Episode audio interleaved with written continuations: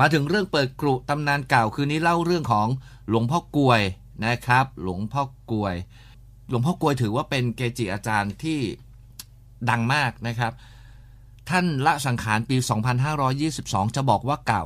ก็เก่า จะบอกว่าเพิ่งผ่านไปไม่นานก็ไม่นานนี่เองนะครับ หลวงพ่อละสังขารตอนอายุ 74 ปี 54พรรษานะครับ ท่านท่านเรียนตั้งแต่เล็กครบเกณฑ์บวชท่านก็บวชแล้วก็ เป็นของเพศบรรพชิตตั้งแต่อายุ 20 2 4 4 8 แล้วก็อุปสมบท 2 4 6 7 ละสังขาร 25 22 74 ปี 54พรรษา มีเรื่องของหลวงพ่อเยอะมากครับ แล้วก็เป็นเรื่องที่มีรอยยิ้มแล้วก็มี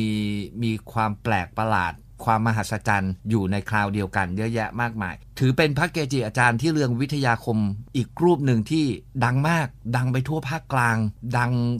จากชัยนาทขึ้นไปทั้งข้างบนลงมาถึงกรุงเทพนะครับ ตอนเล็กๆเนี่ยมารดาท่านเอาท่านไปฝากกับหลวงปู่ขวดที่วัดบ้านแค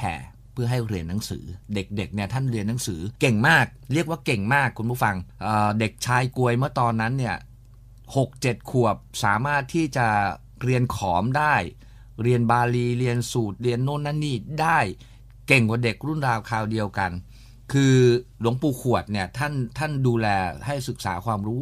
ก็มอบวิชาให้เยอะเลย จนกระทั่งหลวงปู่ขวดท่านละสังขารบิดามารดาก็เลยพาหลวงพ่อเนี่ยมาฝากเรียนหนังสือขอมต่อ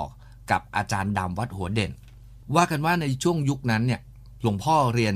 เรียนเรียนพอถึงเกณฑ์เข้าเรียนก็เข้าเรียน เรียนป .1 ป .2 แล้วท่านก็ไม่เรียน เพราะว่าท่านเกินเด็กในรุ่นราวคราวเดียวกัน เด็กป .1 ป .2 เขียนกอไก่ยังไม่ถึงต่อเต่าเลย แต่ท่านไปบาลีท่านไปขอมอะไรแล้วอย่างเงี้ยนะครับ ท่านก็เลยคิดว่า เอ๊ะไม่เรียนต่อดีกว่านะครับ เพราะว่าไม่ได้อะไรเพิ่มเติม ท่านก็เลยออกมาช่วยที่บ้านทำไร่ทำนาว่ากันอย่างนั้นนะครับแต่เวลาท่านออกมาช่วยท่านไม่เรียนหนังสือ แต่ท่านคิดถึงสิ่งที่ท่านคิดถึงคือ คิดถึงวัด นะครับเพราะท่านอยู่กับหลวงปู่ขวดตั้งแต่เด็กก็คิดถึงวัดนะฮะทำนาทำไร่ไม่ไม่ได้สาระในชีวิตนะฮะว่าอย่างนั้นจนกระทั่งอายุครบบวชเนี่ยท่านก็บวชแต่ก่อนที่ท่านออกจากโรงเรียนแล้วก็เติบโตเป็นเด็กวัยรุ่น เป็นชายหนุ่ม อายุ 14 15 16 17 18 อะไรเงี้ยก่อน 20เนี่ยมีบางประวัติบันทึกเอาไว้ได้น่ารักน่าเอ็นดูน่าฟังมากครับ คุณผู้ฟัง คุณยายคุณย่าท่านหนึ่งที่ว่ากันว่าเป็น เป็นคนที่ปรนิบัติรับใช้หลวงพ่อกลวยเนี่ยจนจนหลวงพ่อกลวยละสังขารเนี่ยท่านได้เล่าให้ฟังว่าจริง ๆ แล้วเนี่ยเหตุหนึ่งนอกจากเรื่องของความสนใจฝ่ายในธรรมะของตัวหลวงพ่อกลวยเองแล้วเนี่ยอีกส่วนหนึ่งที่ดันผลักให้ท่านมาบวชแล้วก็ไม่สึกจนกระทั่งกลายเป็นสุดยอดเกจิอาจารย์เนี่ยเพราะว่าท่านมีแฟน เมื่อก่อนชายหนุ่มหญิงสาวเนี่ยเขาก็จะนัดกันเหมือนกันนายกวยเมื่อตอนนั้นเนี่ยนะฮะท่านก็มีแฟน คุณคุณย่าเขาเล่านะคุณย่าท่านนี้ท่านเล่าเอาไว้ ไปค้นอ่านพอดีผมไปเจอมา บอกท่านก็มีแฟน ปกติท่านเนี่ย นัดกับแฟนว่าไปหาอะไรอย่างเงี้ยนะครับ ก็ขึ้นทางหนัดตมหน้าต่างอะไรอย่างเงี้ย วันที่นัดมีอยู่วันหนึ่งวันที่นัด ปรากฏว่าวันนั้นเป็นคืนเดือนหงายคุณผู้ฟัง ท่านจะเข้าทางหน้าต่างปีนเข้า เหมือนหนังไทยละครไทยเลยนะ โบราณโบราณท่านจะเข้าทางหน้าต่าง แต่ว่าปรากฏว่าคืนนั้นน่ะนัดแน่กับกับกับหญิงสาวเสร็จแล้ว คืนนั้นเป็นคืนเดือนหงาย ท่านก็กลัวว่า พ่อเนี่ยจะเห็น ท่านก็รอรอรอให้เดือนคล้อยซะหน่อย แล้วจึงขึ้นไปนะฮะปรากฏว่าในระหว่างนั้นน่ะมันก็เลยเวลามาก แฟนหญิงสาวก็หลับไป เรื่องเล่าบอกเอาไว้ว่า พอได้เวลาปุ๊บเดือนคล้อยปุ๊บนายกวยก็ขึ้นไป ปีนขึ้นไปปุ๊บปรากฏว่าไปเห็นภาพหญิงสาวที่นอนหลับ ผมเผ้ากระเซิงน้ำลายไหลผ้าไม่เรียบร้อย ท่านก็เลยปีนกลับลงมา แล้วหลังจากนั้นท่านก็ไม่เคยไปหาหญิงสาวอีกเลย จนกระทั่งท่านบวชว่ากันว่าเป็นเหตุหนึ่งที่ท่านบวชนะฮะแล้วท่านก็บวชอะแล้วถึงท่านบวชนะฮะบวชตอนอายุ 20พอดีนะฮะที่วัดโบสถ์ครูบาอาจารย์ท่านเยอะมากคุณผู้ฟังครับ บวชเสร็จเนี่ยท่านก็มาจำพรรษาที่วัดบ้านแควัดบ้านแคเนี่ยคือคือไม่ใช่ชื่อเดิมของจะบอกว่าไง วัดบ้านแคเนี่ยเมื่อก่อนชื่อวัดดงมะขิดถ้าผมจำไม่ผิดนะ วัดดงมะขิดเนื่องจากมะขิดแถวแถวนั้นอะ่ะเยอะมากเลยชื่อวัดดงมะขิดต่อมาก็เปลี่ยนเป็นวัดบ้านแคสุดท้าย หลวงพ่อกวยท่านเปลี่ยนจากชื่อวัดบ้านแคเป็นวัดโคสิตารามนะครับหลวงพ่อมาจำพรรษาอยู่ที่วัดบ้านแขหลวงปู่มาเป็นเจ้าอาวาสนะครับ แล้วก็หลวงพ่อกวยท่านก็เรียนหัดเทศเเรียนกับหมอ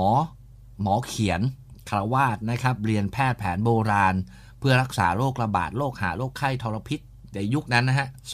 2467 2468 ที่ท่านบวชนั่นเรียนวิปัสสนากรรมฐานเเรียนเรื่องของการทำเครื่องรางของขลังกับหลวงพ่อศรีวัดพระปางสิงห์บุรีนะครับ เรียนเรียนเรียนแล้วท่านก็มาเรียนกับคารวาสกับโยมชื่อป่วนบ้านหนองแขม เรียนแพทย์แผนโบราณกับหมอใหญ่นะครับ ในระหว่างที่ท่านอยู่เรียนแพทย์กับหมอใหญ่มีเรื่องแปลก ในระหว่างที่ท่านเรียนท่านจำพรรษาอยู่ที่วัดหนองแขมเนี่ย ปรากฏว่าท่านท่านมีมีพระพิสุรูปหนึ่ง ชื่อแจมเดินทางท่องเที่ยว ไม่ใช่เดินทางท่องเที่ยวในเวลาที่ว่างก็เดินไปนู่นไปนี่ ปรากฏว่าไปเจอตำราสมุดข่อยในโพรงไม้คุณผู้ฟัง พระแจมเนี่ยเอามาไม่ได้ เพราะตำราว่ากันว่าตำรานั้นมีอาถรรพ์แรงมาก ก็เลยชวนหลวงพ่อกวย ตอนนั้นเป็นพระพระกวยนะฮะก็ปรากฏว่าไปเจอมีตำราอยู่จริง มีคนเอาพวงมาลัยดอกไม้ทูบเทียนมาวางคนต้นโน่นนั่นนี่นะครับ หลวงพ่อก็เลยจุดทูบอธิษฐาน บอกว่าจะเอาตำราเนี้ยจะขอเอาตำรานี้ไป เก็บรักษาไว้ ก็ตั้งจิตอธิษฐาน ขอให้ทูบดับ ปรากฏทูบไม่ดับ มอดไม่หมดนะฮะหลวงพ่อก็เลยตั้งสัจจะใหม่ บอกว่าถ้าหากว่าท่านจะให้ตำรานี้ให้ข้าพเจ้าไปเก็บรักษาไว้ข้าพเจ้าจะนำตำรานี้ไปทำประโยชน์แก่วัด และช่วยเหลือประชาชนเท่านั้น ปรากฏว่า ทูบหมด ท่านก็เลยเอาตำรานั้นมา แล้วก็ศึกษาจากตำรานั้น ว่ากันว่าตำราเนี้ยเป็นตำราอาถรรพ์พักเรื่องตำราไว้นิดหนึ่งหลังจากนั้นเนี่ยนอกจากท่านศึกษาที่นั้นแล้ว ท่านก็ยังไปที่ที่อำเภอบรรพศไปเรียนกับหลวงพ่อเดิม วัดหนองโพว่ากันว่าไปเรียนกับหลวงพ่อเดิมในช่วงพรรษาท้ายๆนะครับ ไปเรียนวิชาทำแหวนทำแหวนแขนพี่ลอดแขนอย่างเงี้ยนะฮะตะกรุดมีดหมอ หลวงพ่อกลวยท่านไปเรียนมา สิทธิ์ร่วมรุ่นว่ากันว่าก็คือหลวงปู่พิมพาวัดหนองตะงูนะฮะหลวงปู่พิมพานี่ก็ชื่อดังนะคุณผู้ฟัง พระที่ไปด้วยพระที่ไปด้วย ตอนนั้นเนี่ยท่านไปว่ากันว่ามีพระหนึ่งหรือสองรูปที่ไปด้วย แล้วก็เล่าให้ฟังพระในสมัยนั้นน่ะที่ไปกับหลวงพ่อด้วยเนี่ยตอนหลังท่านศึกนะฮะชื่อลุงหล่อนจำชื่อนี้ไว้ก่อนลุงหล่อน ซึ่งเล่าเล่าให้ฟังว่ามีบันทึกเอาไว้ท่านเล่าให้ฟังว่าตอนนั้นน่ะลุงเขาก็ยังหนุ่มหนุ่มยี่สิบเศษเดินเท้าจากบ้านแคร ไปตาครีไปเรียนนะ ไปค้างที่วัดหนองโพสามคืนนะฮะลุงลุงหล่อนเนี่ย ตอนนั้นท่านบวชก็นนวดให้หลวงพ่อเดิมเลยลุงคนนี้บอกว่าหลวงพ่อเดิมเนี่ยใจดี หลวงพ่อกวยเนี่ยเคยขอเรียนวิชาทำทอง เล่นแร่แปรธาตุแต่ว่าหลวงพ่อเดิมเนี่ยไม่สอนให้ หลวงพ่อกวยก็เลยได้วิชามาประมาณนั้นคือทำตะกรุดทำมีดทำโน่นทำนี่นะฮะยุคแรก ๆ เนี่ยคุณผู้ฟังครับหลวงพ่อกวยท่านก็จะแบบสร้างวัตถุมงคลที่เป็น ท่านเรียนเรียนมาแล้วนะของมงคลแรก ๆ ที่ท่านมอบให้กับศิษย์เนี่ยเป็นสักท่านสักสักให้ลูกศิษย์เวลาท่านสักเนี่ยท่านสักแล้วท่านจะเก็บรายชื่อเอาไว้ว่าสักให้ใครบ้านอยู่ไหนโน่นนั่นนี่สักอะไรไปอะไรเงี้ยแล้วท่านก็เก็บเก็บไว้ว่ากันว่ารายชื่อเฉพาะที่ท่านเก็บเนี่ยไม่หมดนะ ไม่หมดนะ มีอยู่สี่ห้าหมื่นคนที่หลวงพ่อท่านสักให้ สักให้สี่ห้าหมื่นคน ผมข้ามไปนิดนึง นอกจากครูบาอาจารย์ของหลวงพ่อกลวยที่เล่าให้ฟังเมื่อครู่เนี่ยก่อนหน้านั้นเนี่ยว่ากันว่า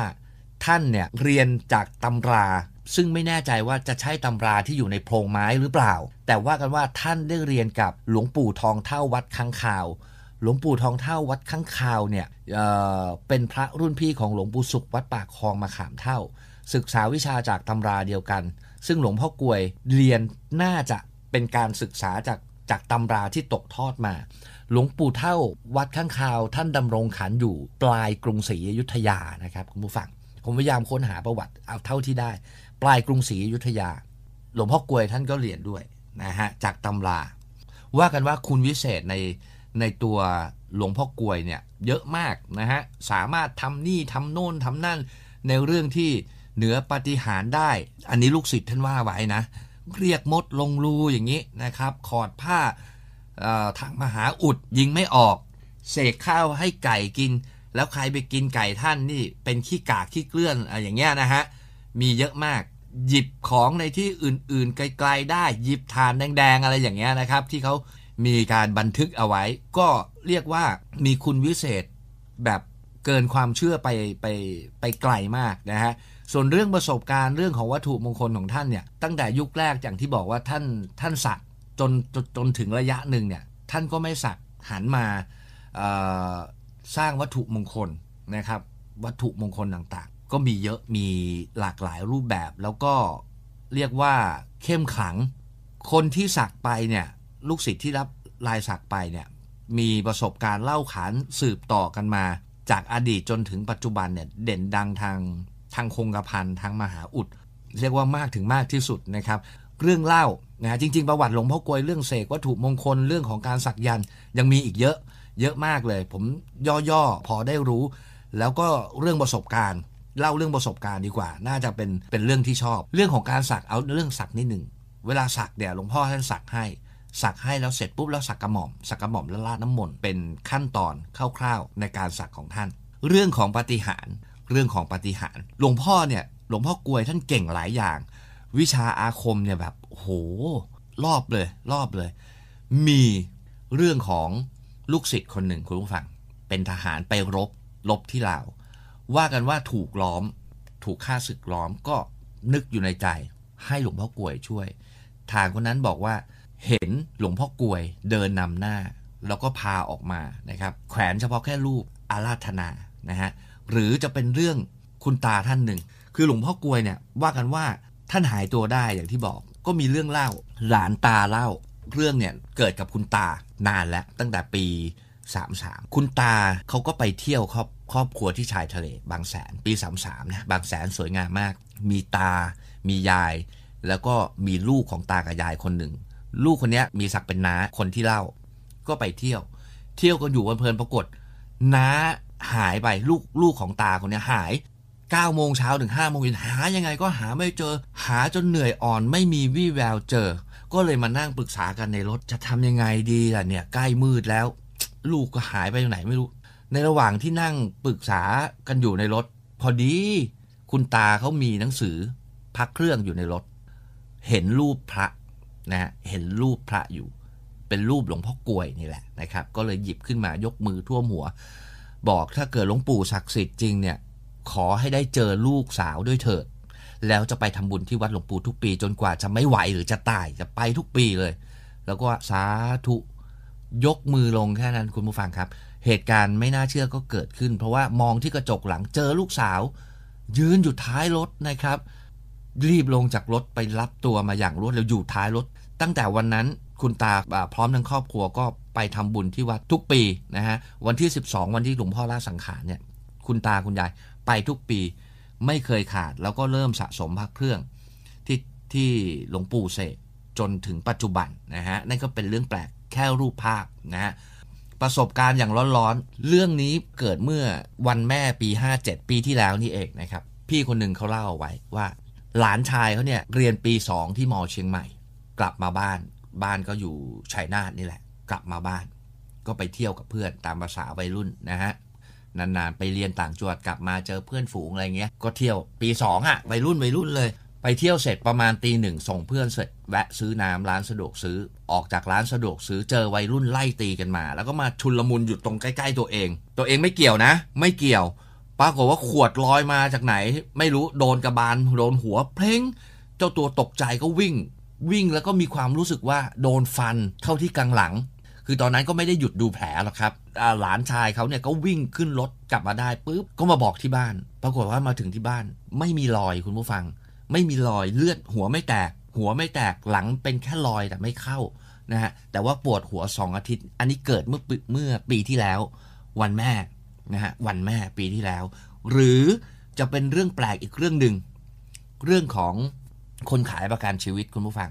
คนขายประกันชีวิตท่านเนี้ยปกติเขาก็ไปต้องไปเยี่ยมลูกค้าเป็นปกตินะลูกค้าที่ซื้อประกันนะเขาก็ไปเยี่ยมตามปกติ ถามสารทุกสุขดิบ ปรากฏว่าลูกค้าเขาคนหนึ่ง มีปัญหาเรื่องครอบครัวหนักมากนะฮะหนักมาก คนขายก็เข้าไปคุยไปเทคแคร์ไปดูแลลูกค้าท่านเนี้ยเป็นระยะระยะ จนมีอยู่วันหนึ่งก็ไปไปเยี่ยมลูกค้าท่านนี้ตามปกติ ลูกค้าท่านนี้ก็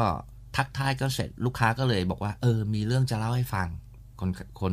ขายประกันก็บอกมีเรื่องอะไรล่ะครับ ลูกค้าก็เลยเล่าให้ฟังว่าเมื่อวานเนี้ยก่อนเข้านอน ตัวเขาเองเนี่ยเครียดมาก แล้วก็ได้เตรียมยายาเบื่อ เพื่อผสมกับข้าวกินในตอนเช้าวันรุ่งขึ้นนะฮะหวังที่แบบฆ่าตัวตาย หนีปัญหาหนีทางออกนะครับ เพราะว่าจนซึ่งหนทาง แล้วก็บอกว่าจนนอนหลับเมื่อคืนกะว่าเช้าจะฆ่าตัวตาย ตกกลางคืนฝันคุณผู้ฟังฝัน ว่ามีพระองค์หนึ่ง ร่างกายผอมๆ สูงๆ เดินมาหาที่หัวเตียง แล้วก็บอกกับลูกค้าคนนี้ว่าโยม ฉันขอบินทบาทชีวิตได้ไหม ที่โยมกำลังจะฆ่าตัวตายตอนเช้านะ่ะ พี่คนนี้เขาก็มองในฝันนะ มองพระรูปนั้นแล้วรู้ได้ยังไงว่า เอ๊ะเขาจะฆ่าตัวตาย เขาก็เลยตอบไปว่า บอกผมไม่มีทางออกแล้วกับเรื่องที่เกิดขึ้น พระในฝันก็บอกว่า ถ้าโยมยอมให้ฉันบินทบาทขอชีวิตโยมในครั้งนี้ โยมก็จะดีขึ้นแล้วก็ดีขึ้นมากกว่าเดิมเขาก็ฟังนะฮะเขาก็ฟัง แล้วก็รับปากกับพระในฝันว่าได้ครับ ผมจะไม่ฆ่าตัวตายแล้ว แล้วก็เลยถามพระองค์นั้นในฝันว่าจะให้เขาทำยังไงต่อ พระในฝันก็บอกให้ทำอะไรบ้างอะไรบ้างอะไรบ้าง สุดท้ายเขาก็ถามพระองค์นั้นว่า หลวงพ่อครับ หลวงพ่อชื่ออะไร อยู่ที่ไหนครับ ผมจะได้ไปกราบหลวงพ่อ พระที่อยู่ในฝันก็บอกว่า อาตมาชื่อพระกวยอยู่ชัยนาทพอพูดเสร็จหลวงพ่อก็หันหลังหายในฝันนะครับ ตื่นขึ้นมาตอนเช้าเขาก็นั่งนึกนึกแล้วก็ไม่ได้ฆ่าตัวตายนะครับ จนกระทั่งคนขายประกันมาหาเขาแล้วเขาก็เล่าให้ฟัง คนขายประกันก็บอกว่าอ้าวเหรอพี่เขาก็ถามคนขายประกันว่า แล้วรู้จักไหมพระองค์เนี้ย ปรากฏอีตาคนขายประกันเนี่ย ห้อยเหรียญหลวงพ่อกลวยอยู่คุณผู้ฟัง ก็เลยควักออกมาให้ดู ใช่อย่างนี้ไหม บอกโอ้ องค์เดียวกันเลยนะครับ ฝ่ายขายบอกว่าแต่หลวงพ่อกลวยท่านละสังขารไปนานแล้วนะครับ ลูกค้าก็เลยทำหน้างง ปัจจุบันเห็นบอกว่าลูกค้าท่านนี้เขาก็ฟื้นตัวชีวิตดีขึ้นและดีกว่าขึ้นกว่าเดิม มากๆนะฮะมากๆนั่นคือปาฏิหารนะสักเรื่องไหมอ่าสักเรื่องไหมเอ่ออันนี้เรื่องนี้สั้น ๆ เรื่องวัยรุ่นคุณผู้ฟังเรื่องเกิดเมื่อ หกเจ็ดปีที่แล้วนะครับ วัยรุ่นตีกันมีเรื่องกันเรื่องผู้หญิงนะเป็นของธรรมดา ก็ใช้ของทุนแรงครับ